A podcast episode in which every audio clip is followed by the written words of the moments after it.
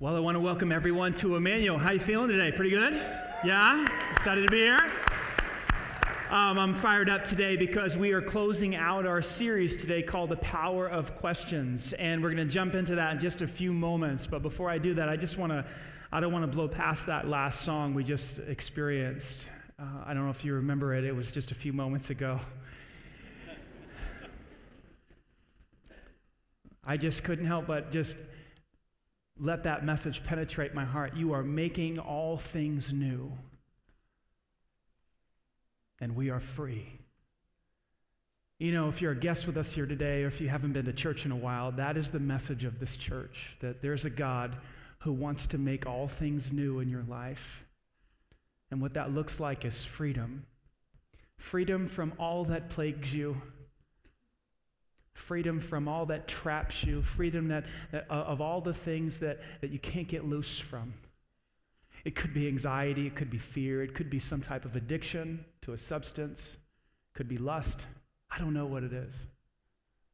The gospel promises if you should follow Christ, it promises freedom. Jesus wants to make all things new. And so, as we baptize people today, what you're going to see is a picture of Jesus making things new. The old is being washed away, and the new has come. Jesus wants to make all things new. And perhaps today you'll step into that grace and step into that mercy, and He'll begin that process in your life. So I just wanted to acknowledge that. That's what I was feeling just a few moments ago before this, before I just got up here before the video. And that's that's our God. You love our God today, anybody? It's exciting.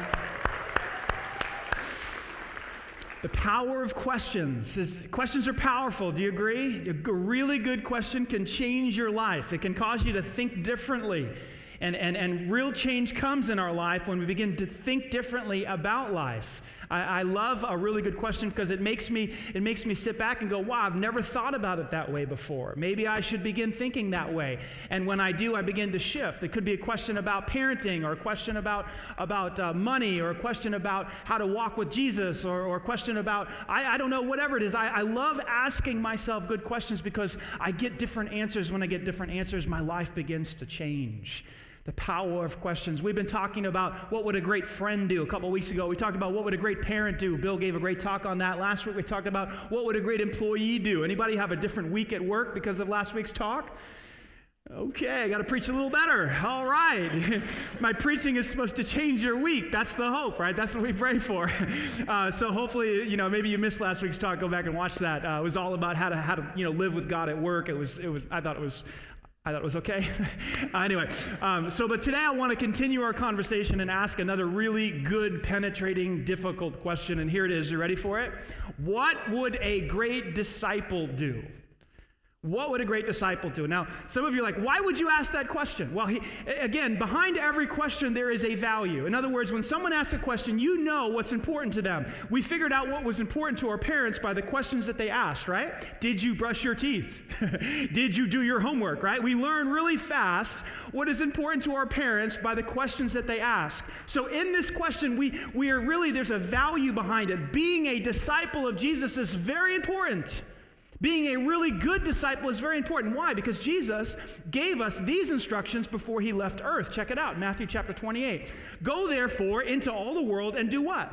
Make disciples. Like that's what Jesus gave us. That's the work he gave for us to do. Like the church's goal is to make disciples of all nations, baptizing them, which we're going to do some baptizing today, in the name of the Father, Son, and the Holy Spirit. Now watch this. Teaching them to say with me, observe all the things that I've commanded you, and guess what? I'll be with you all the way to the end of the age. I'm not going anywhere. I will partner with you to make disciples. I'm going to help you to do this. Now, what's God's help? What is what part does He play? Well, He opens up people's hearts to hear the message of the gospel, so that people can put their faith in Him, and that begins the process of becoming a disciple. But being a disciple is the most important thing. Did you know that God wants you to be a great disciple? Maybe you didn't know that. You need to hear that today. His goal, his plan for you is to make you and turn you into a great disciple. Now, what is a, what is a, great disciple? A disciple is somebody who is following Jesus, becoming like him on the inside, and then inviting others into the process. It's not just about them. They've also began to look at the life. They become others focused. They look at the lives of their brothers, their sisters, their coworkers, their boss, their people who work for them, people who live in their cul-de-sacs and neighborhoods, and they invite them into the journey of following and becoming like Christ. That's a disciple of Jesus Christ. And inside, when you open up their heart, what you're starting to see is this, this thing called love and joy and peace and patience start to develop in their heart. The fruit of the Spirit is beginning to develop inside of their character. The very character of Jesus is being developed inside of them. That's a disciple. That's the most important thing. So when I was writing this talk, I thought, okay, okay, we got to be great disciples, and how do we how do we do it? How, and I know the answer. It's right here. Obey. Obey. Like, if I want to be a great disciple, all I have to do is obey the commands that Jesus gave us. And if I obey the commands of Jesus, then everything's going to go well. And if I love my neighbor of myself, as I do unto others as I wish they would do unto me, as I forgive seven times seven, all these different commands that Jesus gave, if I just follow Jesus' commands, then my life will go really well. And, and, and so what I did was I wrote that talk last week. I did. Wrote the whole thing. And then I, I was in the shower. I don't know if this has ever happened to anybody. I was in the shower. Sometimes it's on the toilet. And, and you get a thought. Well, I was in the shower after I wrote the talk on obedience, because that's what a great disciple does. A great disciple obeys Jesus' commands, right? And I, and I, I didn't hear the audible voice of God, okay? I'm not one of those folks. I'm not saying that some people don't hear the audible voice of God. I don't. I, it's more of like a, a move, a nudging or, or a leading. And I hear God lead me and say, talk about worship in the shower. I kid you not. And then I'm like, in the shower, I'm going, worship? I, but I already wrote the talk on obedience. What, why would I want to talk about worship? And, and he's like, no, just talk about worship. And so I had to write another talk which I rarely do. I, I, plan my series out way in advance, and I, I, I don't really ever switch things around or sh- shift gears like that. But in this case, I really felt like God wanted me to shift gears. And so I, as I began studying and looking at this idea of worship, that a great disciple would worship, it, it became apparent that actual worship comes before obedience. Jesus taught this in John chapter 14. Watch this. Jesus replied, All who love me will do what I say. There's the obedience part, right? The, the person that is a disciple does what Jesus says to do. They're just simply obedient, right? And then my Father will love them, and, and then we'll come and make our home with them, and, and we'll just hang out with them and live with them in the kingdom together, empowering them, filling them. And that's how the, that's the whole life of a disciple, right? But watch what happens before the obedience. Something happened before, prior. And it is what? Love. Jesus said, The person that obeys me and does what I say is the person that loves me. In other words, obedience is a result of me loving God. And as you, as you, study the Bible, and some of you have, many of you probably have, you know that loving God is synonymous with worshiping God. The, the, the, first command is to love God with all your heart and all your mind and all of your strength. And the one of the Ten Commandments, the first one, the first of the ten is you shall have no other gods before me. Those are the same thing. To love God with all of your heart and all of your soul and all of your mind is to worship God. And when I worship God and when you worship God, the natural outflow of that worship and adoration of God is, yes, sir, I'll do whatever you say, right? Wouldn't you do that? If you loved God with all of your heart and He was number one in your life, wouldn't you obey your master? Yes or no? Yes, absolutely. So, what we find out is the answer to the question, what would a great disciple do? A great disciple would worship God. A great disciple would simply worship God. There's a great conversation between Jesus and a woman that I often talk about in John chapter 4. They're having a conversation about water, and there's water in the well. They're, they're, they're standing by a well, and, and then Jesus is talking about a different type of water, some spiritual water that, that is himself, literally, is his spirit and the woman wasn't with him, and she thought Jesus was talking about the physical water, and he didn't have anything to, to, get, to, to get the water out of the well, and it was just kind of going over her head. She wasn't hanging with him in the conversation. So Jesus shifts gears and starts talking about her love life. Got her attention real quick. He said, Now listen, You've had five husbands, and the guy that you're current, currently shacking up with is not your husband. She gets, she, woo. Now, that's my translation. He didn't actually say that, but, but, but he did call her on and said that the guy that you're with isn't your husband. So she, she realizes, whoa, this guy's a prophet. There's something different about this guy. So she shifts gears in the conversation. She starts talking about where her ancestors worship. She says, Well, you Jews worship on, you know, in Jerusalem. My ancestors worship on the mountains. She's trying to just evade the conversation. Jesus follows her down, but he knows how to get to her heart. He brings the conversation back. Look what he says about worship here.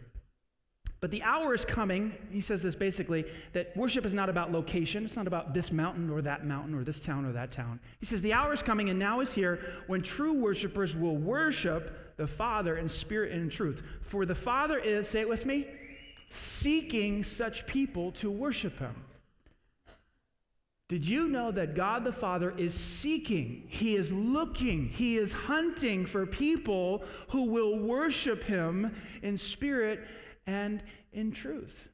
It's like God is a, a romantic at heart. He wants you to want to be with Him. He's seeking you to want to hang out with Him. That's, that's the heart of God. Where do we get the idea of romance anyway? Have you ever wondered that? It came from God. He created the whole idea. Marriage was His idea. Our relationship with Him is a picture of that. The marriage between a husband and a wife. Romance. He says, I want you to, I want you to seek me. I want you to worship me. I want you to love me. Now, we, we Americans, we know about worship. We know how to worship. Well, let me give you a definition of worship so you can know just how it is that you do that in your life and how I do it in my life. What is worship? Worship is to, is to attach supreme value to something and seek satisfaction in it. Seek to, to attach supreme value to something and seek satisfaction in it. What, what does that look like? Well, have you ever attached supreme value to money? Anybody honest in the room today? Like, money is it. It'll buy me happiness. It'll buy me everything I want. It'll take care of me. Money's the answer. Anybody? Now, after, after you, you know, come to grips with the fact that you've done that, just as I have, um, also on the tail end of that, isn't it true that as you've, as you've made that supremely valuable, you've also tried to seek satisfaction in it? That's worship. That's worship. Now, we can do this with a person. I just want to be married. I just want to be with somebody. I, I, attach supreme value to a person, and I also, on the tail end of that, try to find my happiness in that person. Anybody ever do that besides me? Come on, come on, talk to me. Yeah, some honest folks in the crowd today. What about sex? Let's talk about sex. It's fun, isn't it? Those of us who are married and are supposed to, you know, biblically doing it.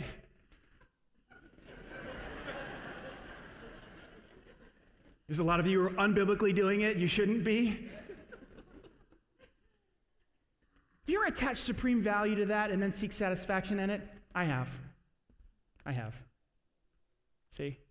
We know how to worship things. How about the things that money can buy, right? You have stuff, you attach supreme value to a boat or a car or a house or something like that, and then you try to seek satisfaction. That's worship. That's what it looks like.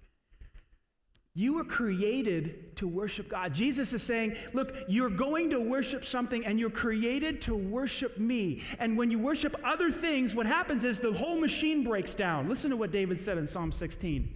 Psalm 16, 4. Troubles multiply for those who chase after other gods. The, the car breaks down when you try to fill your tank with something other than me, is what he's saying. Things don't go well. You end up with an addiction. You end up with, with a broken marriage. You end up with a bad, broken reputation. You end up with, you know, a broken relationship with your children. You end up with heaps of guilt and shame. When you chase after other gods, the whole machine breaks down. Troubles multiply for those who chase after other gods. You were created to worship, but you have to worship God. This is why God commands us to love Him. You ever wonder about that? How could God command us to love Him? Listen to what He says in Matthew 22, verse 37. This is the words of Jesus. I want you to love me with all of your heart, with all of your soul, and with all of your mind. I, like this is a command. This is like a. This reminds me of my mom when she would sit me down and give me boiled spinach. Not just me, but my two brothers as well. And she would say, "You will not leave the table until you eat that spinach." She commanded me to eat my vegetables. Why? Because she knew what was best for me. I didn't like it, but she knew what was best for me. God says, here's what here's the deal. I want you to love me with all of your heart because I am what's best for you. When you worship me with your heart, everything else works the right way. You see, worship engages the heart if you're taking notes here today. Worship is not something we just do in a church service or sing a few songs, and that's not, that's not worship. It could be a small part of worship, but worship engages the heart. I love the book of Psalms. If I would encourage you, if you if you haven't spent time in Psalms, just grab your Bible and spend some time in Psalms. Listen to Psalms chapter 16, verse 8 and 9. David says, I have set the Lord always before me. Because he's at my right hand, I will not, I will not be shaken. My life will be steady. Therefore, therefore, watch this. My heart is glad, and my whole being rejoices, and my body or my flesh dwells secure. See, that's worship. My heart. God, because I've made you the top priority, because I put you before my mind, my heart is glad. My heart is happy. My whole being rejoices, and my flesh dwells secure. Jesus had his strongest words for people who were worshiping without the heart. They were going through the motions. Some of you went through the motions today during the song. No affection for God, no love for God. You just you were here, you heard the music, but you didn't engage at a heart level. Listen, listen to Jesus difficult words, penetrating words. Mark chapter 7. These people honor me with their lips, but their what? Their hearts are where? In a distant land. Thinking about who's playing today at 1 o'clock. How fast can we get out of here? How long is this preacher going to talk? Because I got to watch the game. See? Something else. What are we going to eat? Some of you thinking about lunch. You honor me with your lips, but your heart your heart's on food. Your heart's on sports. Your heart, you know there's a sale at Kohl's this afternoon. You got something else on your mind and heart. Therefore, your worship is what? a farce. It's worthless. It's in vain. I, I, don't want you to come and engage at the, at the, at the, the level of your mind and, and just say words. Or I want you, I want, I want to know that you love me is what God is what Jesus was saying.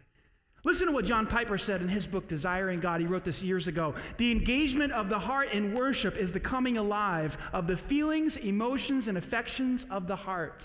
He continues and says this Where feelings for God are dead, worship is dead. In other words, you cannot worship God if you have no feelings or affections or emotions for Him. Can you imagine I come home to my precious wife on Valentine's Day and say, Here's a dozen roses, and she says to me, Well, why did you do that? And I say to her, Because it's Valentine's Day? It's what I'm supposed to do? Do you think I win her heart that way? God says, I want you to come to me because you love me, because you have feelings of affection for me. That's what Jesus is concerned about. So when you look in the Psalms, this is what you see. You see this warrior David, this, this, this, this, this poet, warrior, lover of God. Psalm 27, verse 4, he says, One thing I have desired of the Lord, that I will seek after, that I may dwell in the house of the Lord all the days of my life, that I might behold the beauty of the Lord and inquire in his temple that I might gaze upon the beauty of God and just seek to understand, to inquire, to, to perceive, to grab, grab a hold of what this God is like. Why? Because I love Him with all my heart. That is worship. Are you getting this? Worship is attaching supreme value to something and finding satisfaction in it. You already know how to worship, you just have to do it to God. You see that? That's what a great disciple does with their life. And out of that worship flows obedience. Now, I'm a very practical person, so how do you do that? If you hang around here anytime, you're gonna, you're gonna know. I, I like to ask, well, so how's that work? Anybody else? like, I wanna know if I can do this tomorrow morning or tonight. I wanna worship tonight. How do I do it? Watch this, ready? The secret, the key to worshiping God is thinking rightly about God. All you have to do is begin to get a right thought about God and you will lapse into worship. Listen to what Dallas Willard wrote. To think of God rightly as He is, one cannot help but lapse into worship. You see Him as He is and you go, Whoa! And you lapse without even trying, you lapse into adoration and exaltation and love for God. This happened to John. And I, I know there's some of you who, who, maybe avoid the book of Revelation, and that's understandable. It's a little bit weird, it's hard to understand, but, but there's some good stuff in Revelation. Right in chapter one, John, the apostle, gets a glimpse of what God is actually like. He sees him, he sees his face, his hair, his feet, his legs. John sees Jesus. Watch the response. When I saw him, I fell at his feet as though I were dead. Wouldn't you? When I saw him, I fell at his feet as though I were dead. What is that? He caught a glimpse of what God is actually like and he lapsed into worship. How do you do that?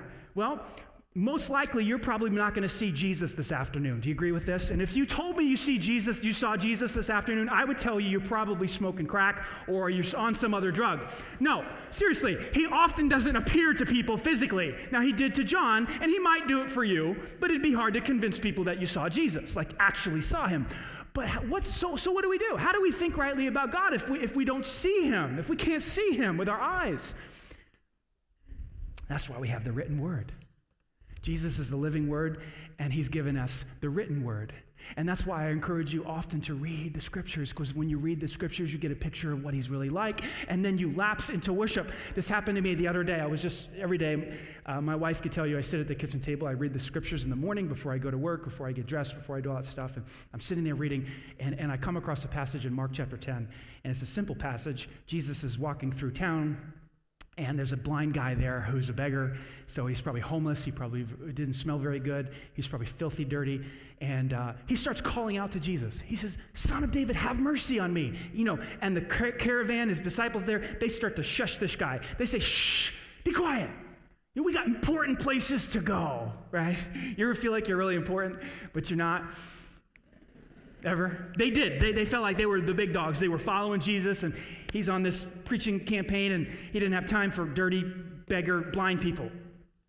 So, but this guy's like, he, the Bible says he cried out all the more, Jesus, son of David, have mercy on me. And all of a sudden, something crazy happens. Watch this, verse 49. This is just my devotions. This is me sharing my devotions with you. Jesus stopped. He stopped. The caravan stopped. Everybody stopped. And he called to him. And the disciples are like, you know, the whole caravan has to come to a stop. So they're like, oh. Hey, hey, master's calling for you. Get up, filthy, get up, filthy man. He's calling you. Now, that's, I'm reading into the passage there, but just, just, I'm just making that up. But I think it happened. And so he gets up and he comes over to Jesus.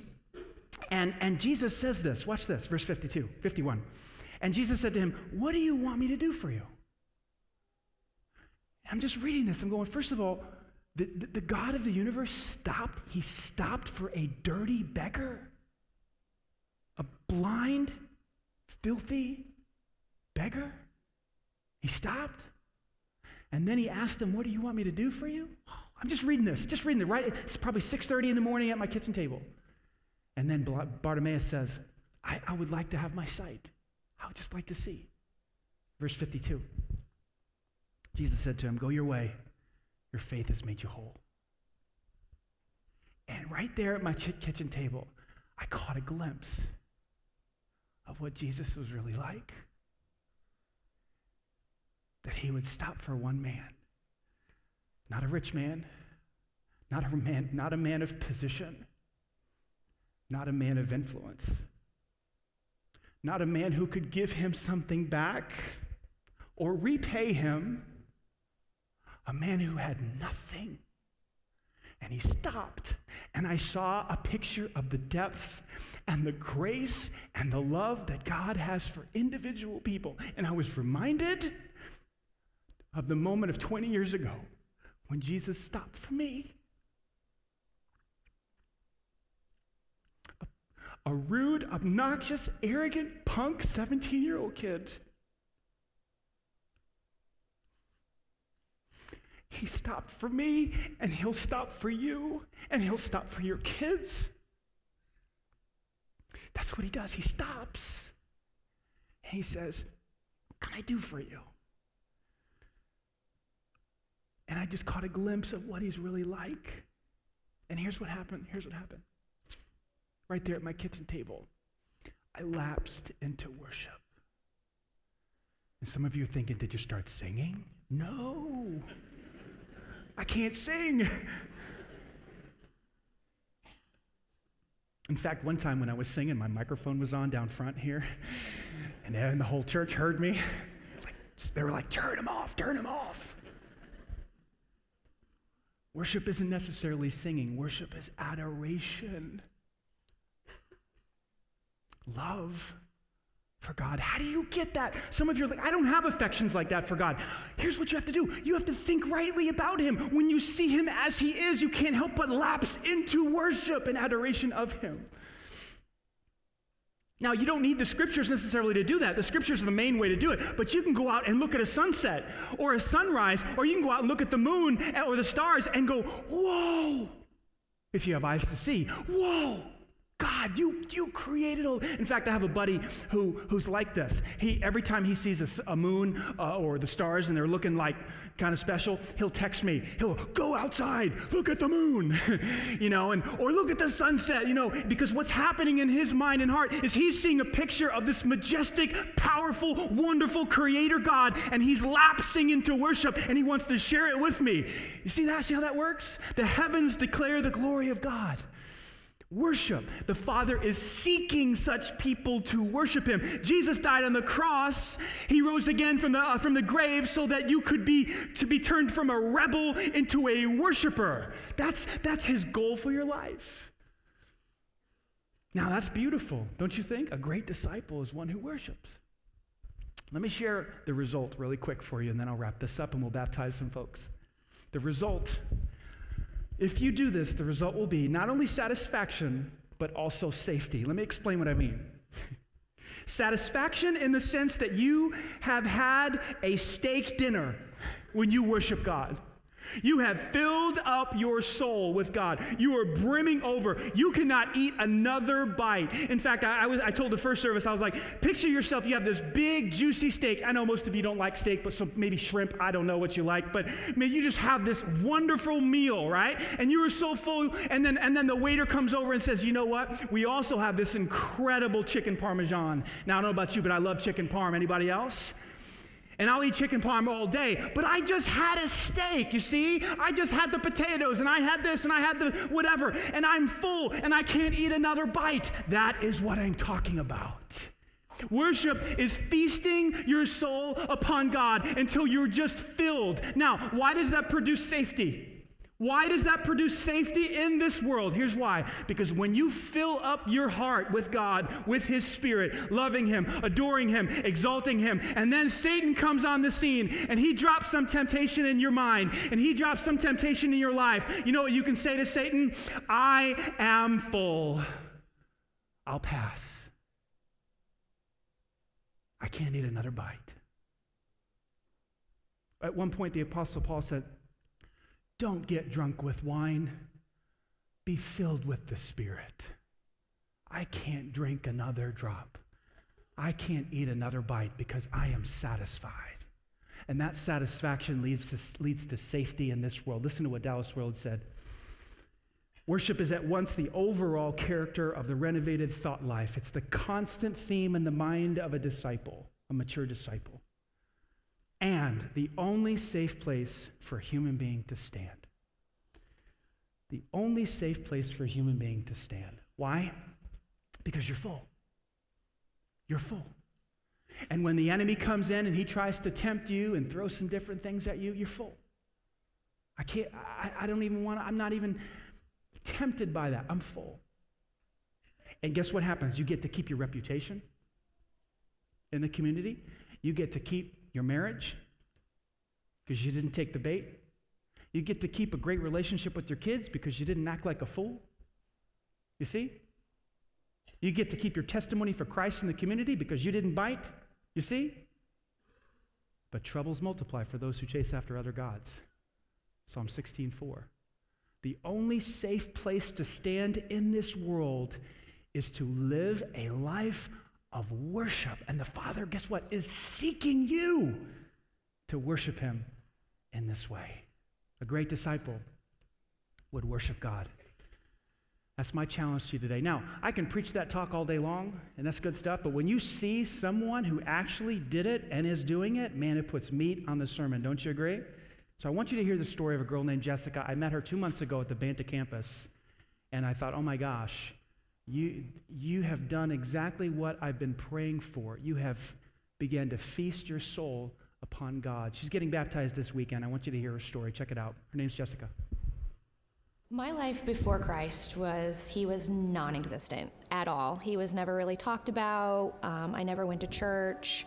Um, it wasn't until that I met my fiance, Zach, um, that he ever really kind of became a part of it, um, but only because he came from a very faith based background. A lot of things that I experienced was just a lot of feeling of emptiness. Um, I was very angry, very lost, and I tried to fill that void with many different things, none of which were successful.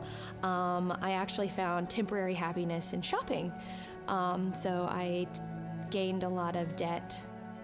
Something was something was missing, um, and I just couldn't f- figure out what that was. It wasn't until I had my next two children um, that I had talked with several people and wanted to bring them into a church and give them a foundation and a home away from home. So I met a friend that I had mutual interests in, um, and she actually is attends Emmanuel, and she invited me to come and told me it'd be a great place to start my life with Christ and with my kids. Initially, I had no intention whatsoever of starting a relationship with Christ for myself. It was all for my children. Um, but little did I know, after that first service, it was all about me.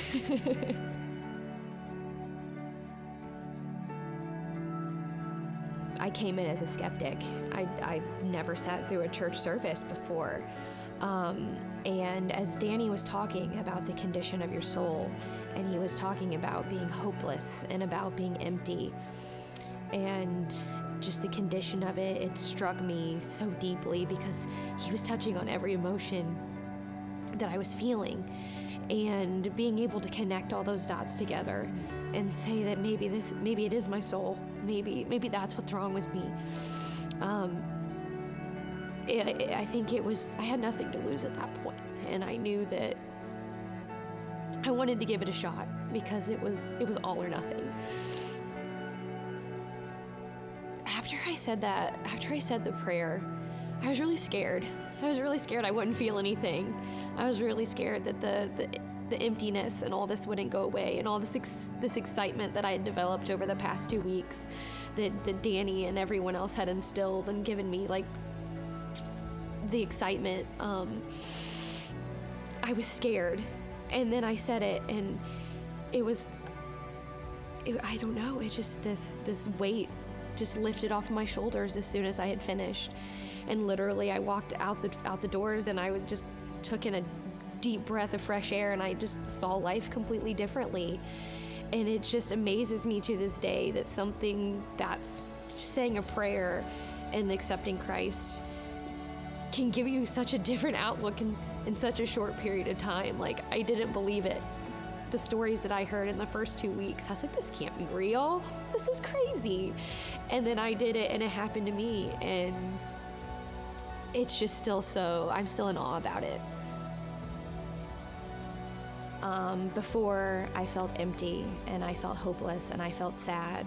And after accepting Christ into my life, I feel at peace. I feel wonderful. I am the most at peace I have ever felt in my entire life. And I honestly enjoy life. Um, the biggest change that I have felt is the daily obstacles or struggles that you deal with in life, I look at completely differently. Um, I no longer dwell on them, and I know that God has a bigger plan for me that I don't understand. So I just take those situations with stride and know that God has a better a better plan to come along for me.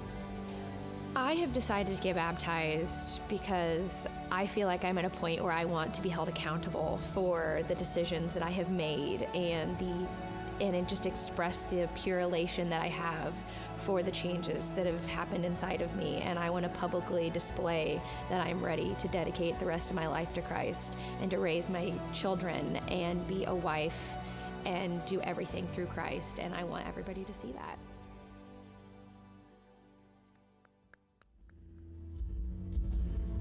Maybe you're like Jessica in the video. She said, you know, when I when I walked into this environment, it was for my kids. And then all of a sudden I realized it was about me. Maybe you're here today because you came to see someone get baptized or You came because someone invited you, and you thought it was about someone else, but now you're realizing it's about you, and that God is seeking you. Yes, other people, but He's also seeking you, and He wants to turn you into a worshiper. Jesus Christ died on a cross 2,000 years ago. He spread out His arms. Nails were driven through His hands and through His feet. And He was crucified to pay the penalty of your sin, to wash away all your sin, to make all things new in your life, to take His very Spirit and put His Spirit inside of you and make you a brand new person, to make you one of His very own children. That is a gift. That is called the gift of eternal life. And how do you receive it? You put your faith in Christ. You did what Jessica did, and hundreds and hundreds of other people have done. You ask Christ to be your Savior. You put your confidence and trust in the reality of what Jesus did for you. And when you do that, you become one of His kids. You receive eternal life and abundant life. I'm going to give you an opportunity to do that right now. And you know that this opportunity is for you if you're sensing God pulling and tugging on your heart. You might, you might not know that's Him. Well, it is. That's what He does. He tugs and He pulls and He says, Hey, this is for you. I want you to step into this. I want you to put your full weight into this. I want you to trust my Son. If you're feeling that and sensing that, as I did many years ago, this moment is designed for you. Would you pray? In this very holy moment, reach out to Christ in faith and say these words Dear Jesus, I believe you died on the cross for my sin.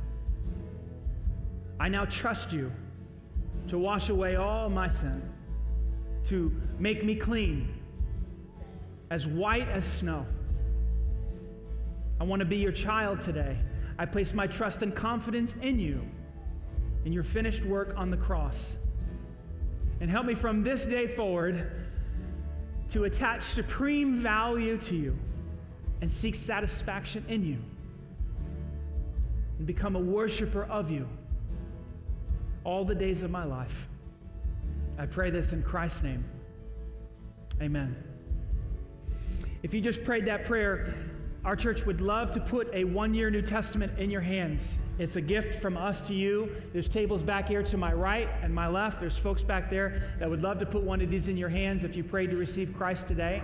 And we would encourage you to pick one of those up if you're in the balcony or on the main floor and begin reading these texts because the, the, the written word of God begins to reveal what Jesus is really like. And as we said earlier, when you see Jesus for what he's really like, you cannot help but lapse into worship. It's the only safe place for a human being to stand. And so let's give God, let's give God glory today for what he's done.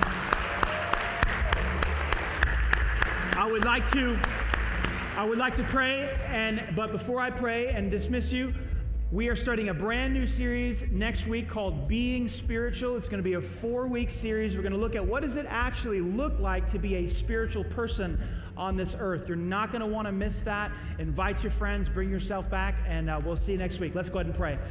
Heavenly Father, we love you. Jesus, you're wonderful. You stop for individual people like Bartimaeus. And you extend grace, and you extend healing, and you extend mercy to us. And it's because of you today, because of what you did on the cross for us, that we are here, we're gathered, worshiping you, loving you, inviting people into a journey with you. As we leave here today, may we leave as worshipers, attaching supreme value to you and seeking satisfaction in you. We love you. We hope you are honored today. It's in your name we pray. Amen. God bless you. We'll see you next week. Bring a friend. Go grab a Bible.